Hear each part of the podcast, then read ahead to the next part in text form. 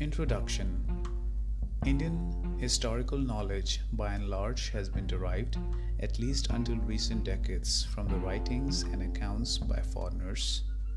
This applies equally to our knowledge about the status of Indian education over the past five centuries. The universities of Takshila and Nalanda, and a few others until recently, have been better known and written about primarily because they had been described centuries ago by some Greek or Chinese traveler who happened to keep a journal which had survived and had communicated such information to his compatriots who passed it down to our times. Travelers and adventurers of a new kind began to wander around parts of India around 15th century and more so from about the close of the 16th century since for centuries the areas they came from had had no direct links with India and as they had come from a wholly different climates and societies, to them most aspects of India, its manners, religions, philosophies, ancient and contemporary architecture, wealth, learning, and even its educational methods were something quite different from their own background, assumptions, and experiences. Prior to 1770, by which time they had become actual rulers of India, the British, on whose writings and reports this book is primarily based, had rather a different set of interest in India. These interests, as in the subsequent period too, were largely mercantile, technological, or were concerned with comprehending and evaluating Indian statecraft and thereby extending their influence and dominion in India. Indian religions, philosophies, scholarship, and the extent of education, notwithstanding what a few of them may have written on the Parsis or the Baniyas of Surat, had scarcely interested them until then. Such a lack of interest was due partly to their different expectations from India. The main reason for this, however, lay in uh, the fact that the British society of this period, from the mid 16th to about the later part of the 18th century, had few such interests in matters like religion, philosophy, learning, and education. The British were introverted by nature. It is not that Britain had no tradition of education or scholarship or philosophy during the 16th, 17th, or the early 18th century. This period produced figures like Francis Bacon, Shakespeare, Milton, Newton, etc. It had the universities of Oxford, Cambridge, and Edinburgh, which had their beginnings in about 13th or the 14th century. By the later part of the 18th century, Britain also had around 500 grammar schools. However, this considerable learning and scholarship were limited to very select elite. This became especially marked after the mid 16th century when the Protestant Revolution led to the closing of most of the monasteries, while the state sequestered their incomes and properties. Before the Protestant Revolution, according to A. E. Dobbs, the University of Oxford might be described as chief charity school of the poor and the chief grammar school in England, as well as the great place of education for the students of theology, of law, and medicine and where instruction was not gratuitous throughout the school, some arrangement was made by means of graduated scale of admission fees and quarterages and a system of maintenance to bring the benefits of the institution within the reach of the poorest. Further, while a very early statute of England specified no one shall put their child apprentice within any city or borough unless they had land or rent of 20 shillings per annum. But they shall be put to such labor as their fathers or mothers use, or as their estates require. It nonetheless also stated that any person may send their children to school to learn literature. From about the mid 16th century, however, a contrary trend set in. It even led to the enactment of the law that the English Bible should not be read in the churches. The right of private reading was granted to nobles, gentry, and merchants that were householders. It was expressly denied to artificers, apprentices, or journeymen and servingmen of the degree of yeoman or under to husbandmen and laborers so as to allay certain symptoms of disorder occasioned by a free use of scriptures. According to this new trend, it was meet for a plowman's son to go to plow and the artificer's son to apply for trade of his parents' vocation. And the gentleman's children are meet to have the knowledge of government and rule in the commonwealth. For we have as much need of plowmen as any other state, and all sorts of men may not go to school. A century and a half later, that is, from about the end of 17th century, there is a slow reversal of the above trend, leading to the setting up of some new charity schools for common people. These schools are mainly conceived to provide some leverage in the way of general education to raise the laboring class to the level of religious instruction, and more so in Wales, with the object of preparing the poor by reading and Bible study for the Sunday worship and catechetical uh, instruction.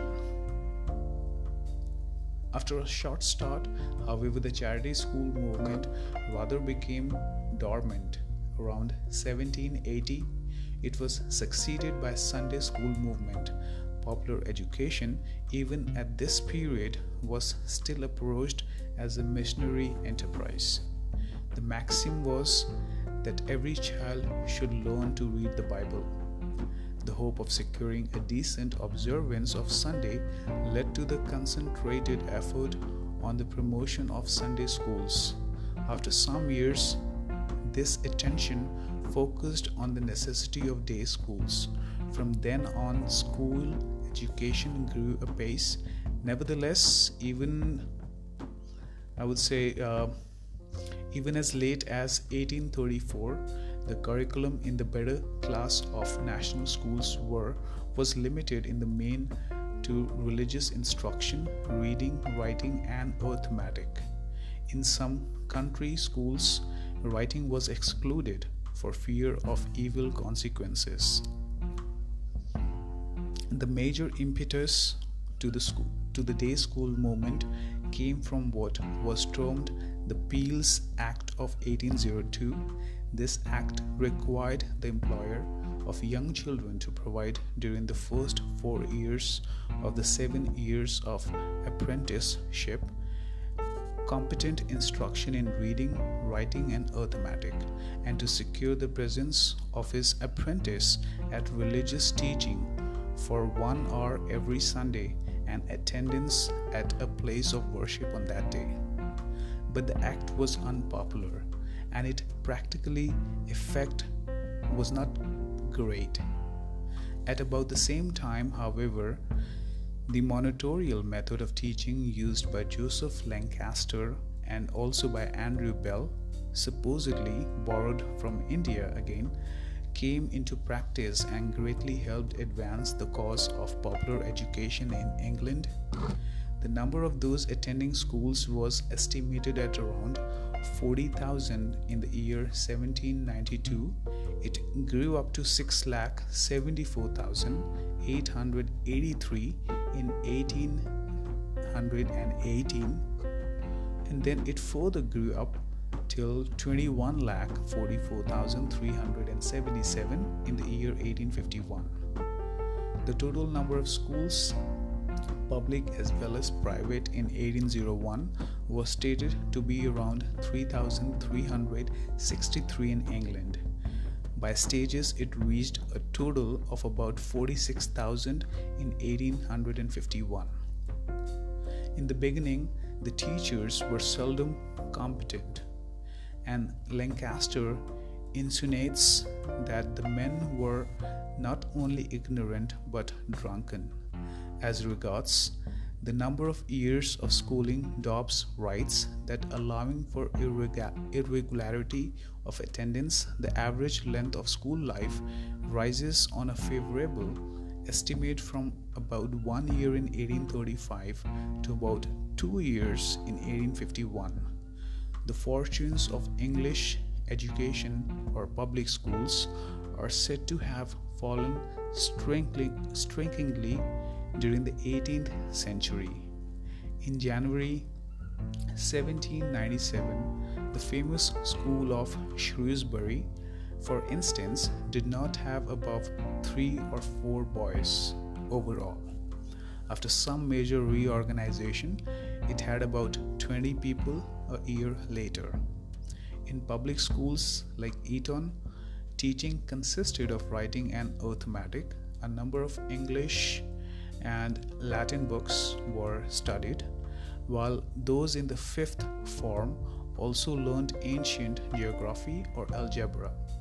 Those who stayed at Eton long enough also went through part of Euclid.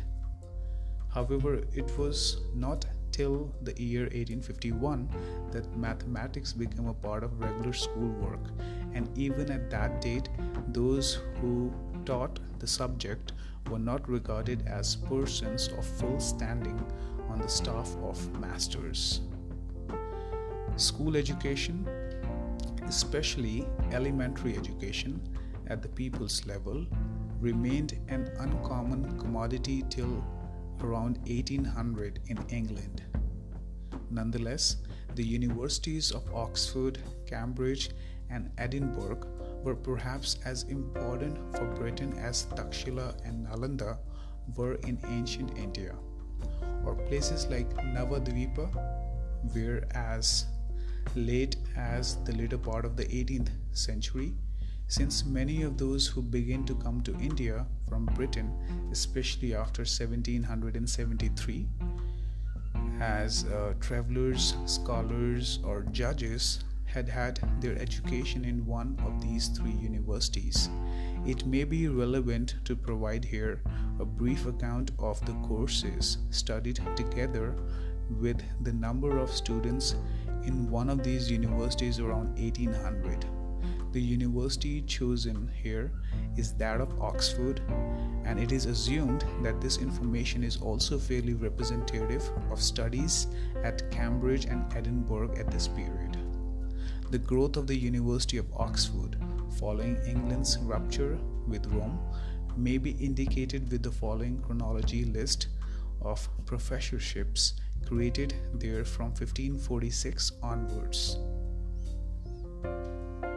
So, in about uh, 1546, uh, if we look in, if we look for the curriculums which were there uh, in the University of Oxford, so, uh, five professorships founded by Henry the Eighth. First is divinity, second is civil law, third is medicine, fourth is Hebrew, and the fifth one is Greek. In the year 1619, uh, Oxford introduced geometry and astronomy. In 1621, they introduced natural philosophy in the year 1621 again moral philosophy but break between 1707 to 1829 there's nothing about this period in the moral philosophy that they were running. Also in the year 1622 ancient history that is hebrew and europe in the year 1624 they introduced grammar rhetoric metaphysics fell into disuse replaced by logic in 1839. In 1624, again, they introduced anatomy. In 1626, music. 1636, Arabic. 1669, botany. 1708, poetry. 1724, modern history and modern languages. And the year 1749, they introduced experimental philosophy. Then in 1758, they introduced common law. In 1780, they, introduced clinical instru- instructions. And in 1795, they introduced Anglo Saxon, that is, language, literature, etc. And in 1803, they introduced chemistry. In the beginning of 19th century now, there were 19 colleges and 5 halls in Oxford. There were about 500 fellows in the colleges, and a few of whom were engaged in teaching in each college. In addition, there were 19 professors in 1800, the year 1800. This total had increased by 25 by the year 1854. Theology, theology and classics were the main subjects which were studied at the beginning of the 19th century. Examinations were set in classics known as literae humaniores. This is a Greek word, I guess. These include Greek and Latin languages and literature, moral philosophy, rhetoric, and logic, and the elements of mathematical sciences and physics. Lectures were also available on other topics, example law, medicine, and geology. After 1805, there was an increase of in the number of the students entering the university. The number of students on the rolls rose from about 760 in the year in the early 19th century to about 1300 in uh, 1820 to 1824.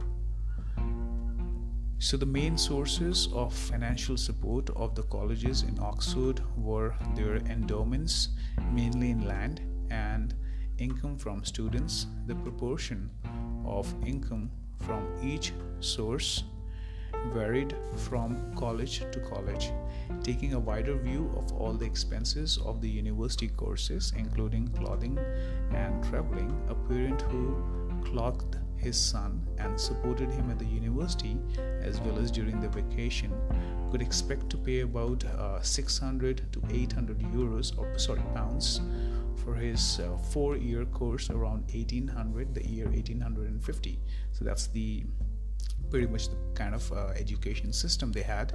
The course uh, the books the different uh, subjects how they got introduced in time in oxford uh, university and in uh, parallel also into the Cambridge and to Edinburgh University. So it's about that, and so it says that the average pay that a parent has to uh, bear for his or her son uh, for a total uh, of a four-year course in the year 1850 was about 600 to 800 pounds. So that was still very costly. I mean, you can very well understand that's the reason why the author says that uh, it was very limited to the elite people in England. So, if you talk about the middle class, upper middle class, lower middle class, or anybody below that, they never had any kind of, I would say, uh, an exposure to these universities, which England had uh, since from about uh, 13th and 14th century.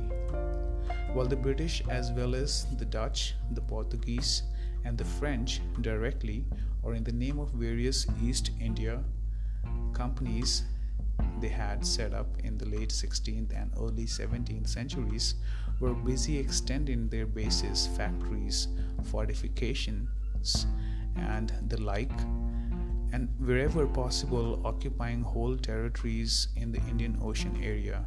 European scholars, on their part, were trying to understand various aspects of civilizations existing in this area. Prominent amongst these were members of several Christian monastic orders, the most well known uh, being the Jesuits, who were specializing in the field of sciences, customs, manners, philosophies, and religions, there were some others with interest of more political, historical, or economic nature. Many of them took to narrating their own adventures and occasionally uh, misfortunes in the fabulous and exotic East. Due to the widespread interest of the European elite, much of this writing was published in one or more European languages soon after. Accounts and discussions, which happened to be of a limited but great scholarly and religious interest, were occupied by hand uh, many times over.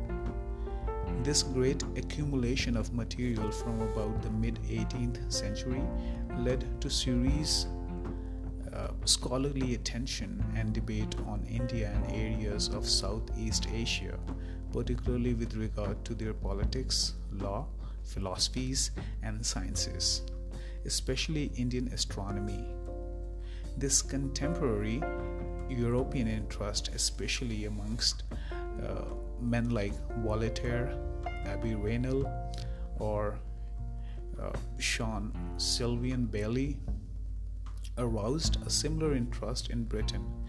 This was more so amongst those connected with the University of Edinburgh, like Adam Ferguson, William Robertson, John Playfair, and A. Maconochie in, in the year 1775, Adam Ferguson recommended to his former student John Macpherson temporarily to be Governor General of Bengal during 1784 85 to collect the fullest details you can of every circumstance relating to the state and operation of policy in India, that you may the better apprehended that you may the better apprehend what I mean by the detail. Select some town and its districts. Procure, if possible, an account of its extent of number of people, different classes of that people, the occupations, the resources, the way of life of each, how they are related, and their mutual dependencies what contributions government or subordinate masters draw from the laborer of any denomination and how it is drawn. But I beg pardon for saying so much of an object which you must know uh, so much better than I do. The man who can bring light from India, that is of its material resources, etc., into this country and who has addressed to make his light be followed, may in few years hence make himself of great consequence. And here I shall conclude my letter. A. Maconochie advocated, on the other hand, first in 1783 and then again in 1788 the taking of such measures by our monarch, the sovereign of the banks of the Ganges, as may be necessary for discovering, collecting, and translating whatever is extant of the ancient works of the Hindus.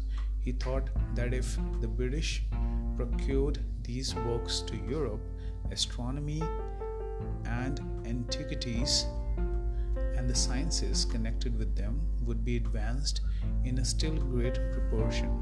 He observed further that the antiquities of the religion and government of the Hindus are not less interesting than those of their sciences, and felt that the history, the poems, the traditions, the very fables of Hindus might therefore throw light upon the history of the ancient world and in and in particular upon the institutions of that celebrated people from whom Moses received his learning and Greece her religion and her arts. Professor Maconochie also stated that the center of most of his learning was Benares, where all, where all sciences are still taught and where very ancient works in astronomy are still extant. Around the same time, a similar vein of thought and some corresponding action had started amongst those who had been entrusted with the exercise of political power and the carrying out of the policies and instructions from London within India.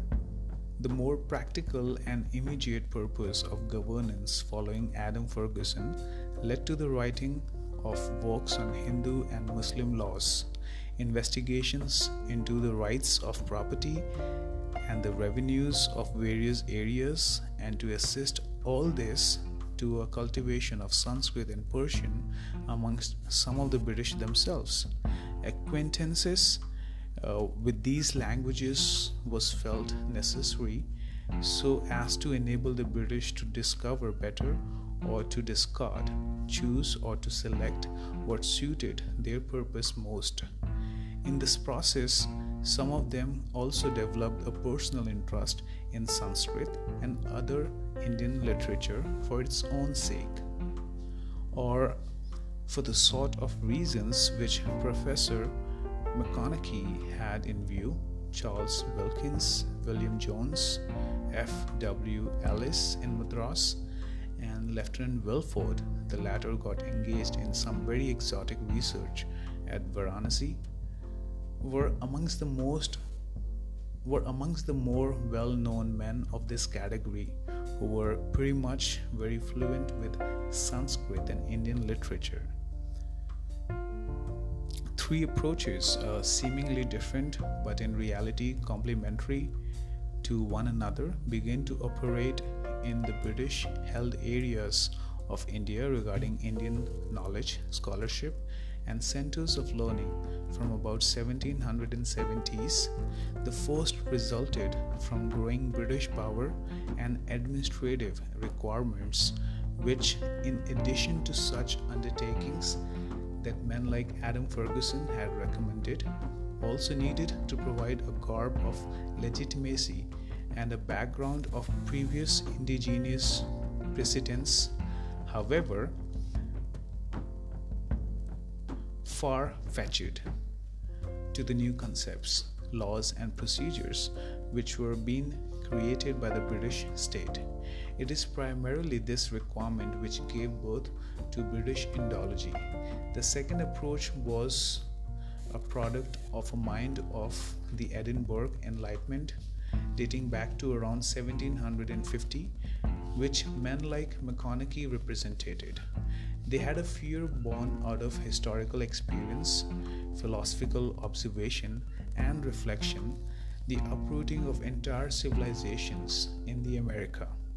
That the conquest and defeat of the civilization generally lead not only to its disintegration but the disappearance of previous knowledge disappearance of precious knowledge associated with it, they advocated, therefore, the preparation of a written record of what existed and what could be got from the learned in places like Varanasi.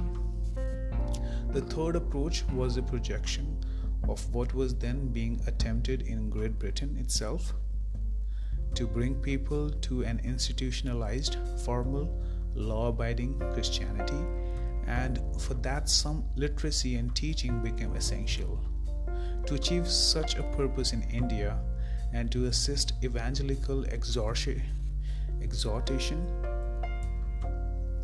and propaganda for extending Christian light and knowledge to the people, preparation of the grammars of various Indian languages become urgent.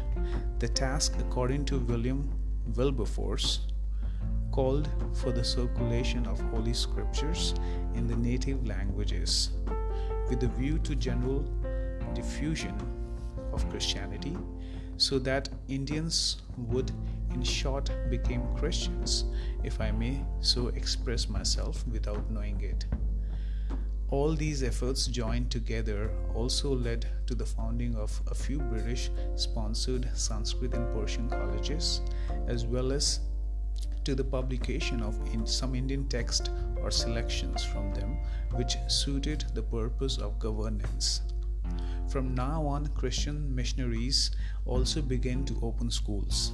Occasionally, they wrote about the state and extent of indigenous education in the parts of India in which they functioned. However, British interest was not centered on the people, their knowledge or education, or the lack of it. Rather, their interest in ancient text served their purpose, that of making the people conform that conform to what was chosen for them from such text and their interpretations, new interpretations.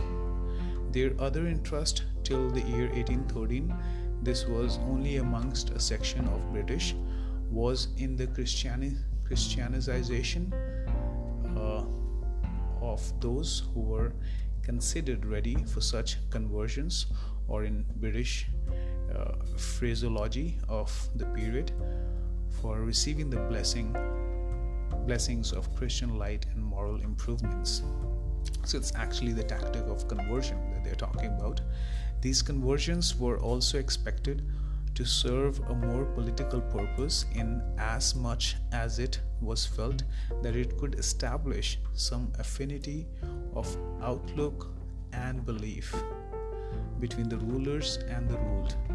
A primary consideration in all British decision from the very beginning continued to be the aim of maximization maximizing the revenue receipts of the government and of discovering any possible new source which had remained exempted from paying any revenue to government instructions regarding the collection of information about the extent and nature of indigenous Indian education, including its contemporary state, were largely the consequence of the long debate in the House of Commons in 1813.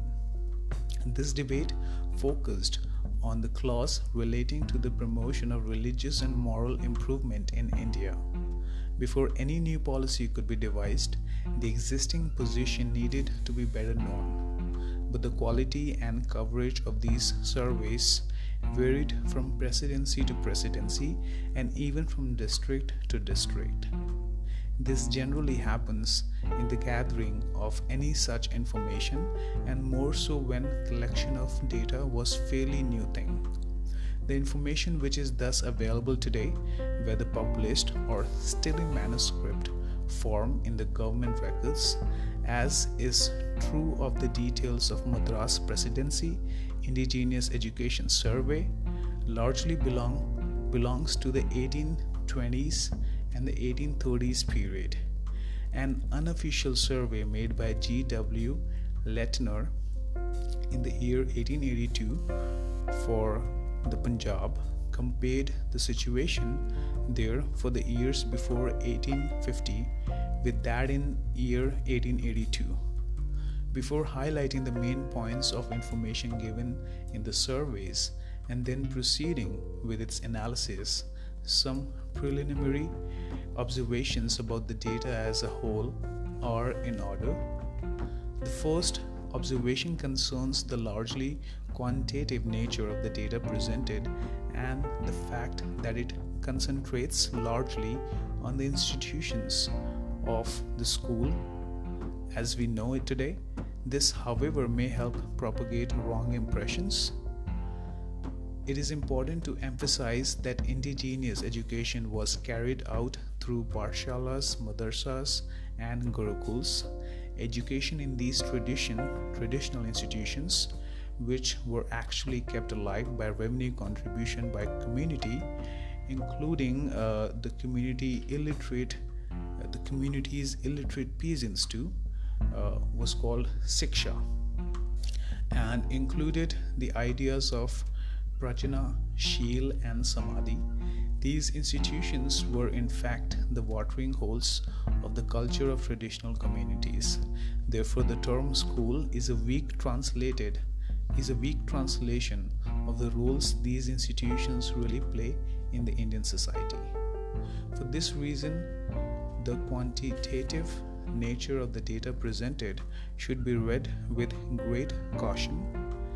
The increase in the number of schools in England may not necessarily have been a good thing, as it merely signified the arrival of factory schooling.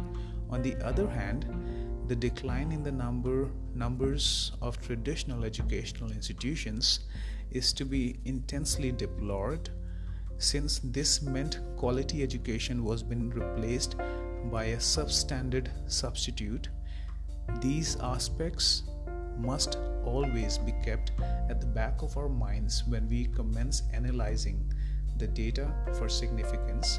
Before we do that the highlights first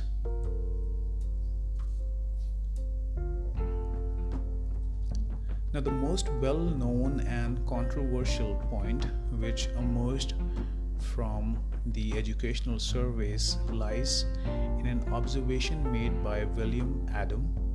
In his first report, he observes that there exist about 1 lakh village schools in Bengal and Bihar around the 1830s. This statement appears to have been founded on the impressions of various high British officials and others who had known the different areas rather intimately or over long periods. It had no known backing of official records. Similarly, statements had been made much before uh, W. William Adam, much before William Adam, uh, for areas of Madras presidencies too men like Thomas Munro had observed that every village had a school for areas of the newly extended presidency of Bombay around the year 1820. Senior officials like G. L. Prendergast noted that there is hardly a village, great or small, throughout our territories in which there is not at least one school, or in larger villages more. Observation made by Dr. G. W. Leitner in 1882 show that the spread of education in Punjab around 1850 was of a similar extent. So, what we're talking about here is, uh, you know, starting from the Bengal or the Bihar region in the mid 18th uh, century, uh, also uh, following the other reports from different presidencies which were under the British domination at that time, like the Bombay or the Madras presidency, or even if we talk about uh, situations regarding the education system in Punjab at that time. So it was pretty much the same. Uh, you know, on an average, each village used to had one fully functional school where boys and girls both used to study. Since these observations were made, they have been treated very differently by some, with the sanctity reserved for divine utterances, and by others as blasphemous. Naturally, the first view was linked with the growth of the vocal Indian nationalism. Its exponents, besides prominent Indians of the late 19th and the early 20th century, have also included many illustrious Englishmen like Keir Hardie and academics like Max Muller. The second, the blasphemous view of them, was obviously held by those who were in the later period in one capacity or another concerned with the administration of India, or those who felt impelled sometimes because of their commitment to certain theoretical formulations on the development of societies. To treat all such impressions as unreal, especially after the year 1860, it had become necessary to ensure that men who had had a long period of service in British Indian administration or its ancillary branches, branches and who also had the ability to write should engage in defense of British rule, especially its beginnings, and consequently attempt to refute any statement which implied that the British had damaged India in any significant manner which much ink while much ink has been split on such a controversy little attempt is known to have been made for placing these statements or observation in their contextual perspective. Learning Leitner's work, most of these statements belong to the early decades of the 19th century. For the later British administrator, the difficulty of appreciating the substance of the controversy is quite understandable. For England had few schools for the children of ordinary people till about 1800. Even many of the older grammar schools were in poor shape at that time. Moreover, the men who wrote about India, whether concerning its education or its industry and crafts, or somewhat higher real wages of Indian agriculture laborers compared to such wages in England belonged to the late 18th and the early 19th century society of Great Britain. Naturally, when they wrote about a school in every village in India, whether they may or may not have been literally true, in contrast to the British situation, it must have been appeared to them so. And though they did not much mention this contrast in so many words, it may reasonably be assumed that as, percep- as perceptive observers, it was the very contrast which led them to make such judgments.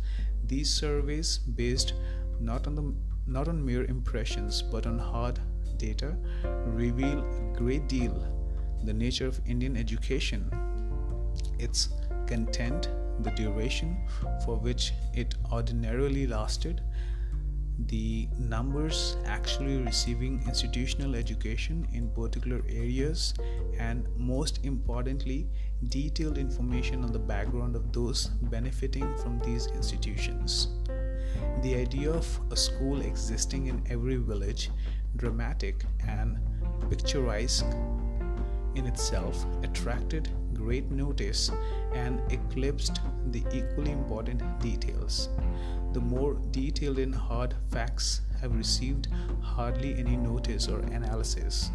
This is both natural and unfortunate, for these later facts provided an provide an insight into the nature of Indian society at that time, deeper analysis of this data, and adequate reflection on the results followed by required further research may help solve even the riddle of what has been termed the legend of one lakh schools.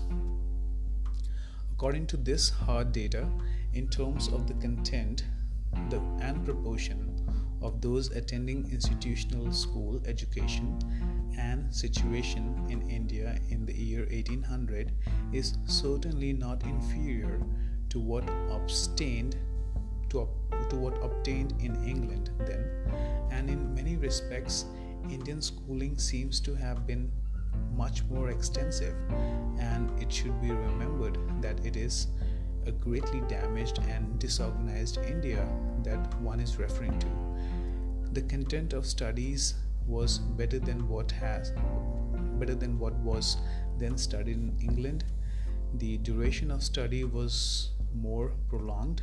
The method of school teaching was superior than what it was there in England, and it is very method which is said to have greatly helped the introduction of popular education in England, but which had prevailed in India for centuries School attendance, especially in districts of Madras Presidency, even in the decayed state of period in the year 1822 to 25, was proportionately far higher than the numbers in all variety of schools in England in 1800.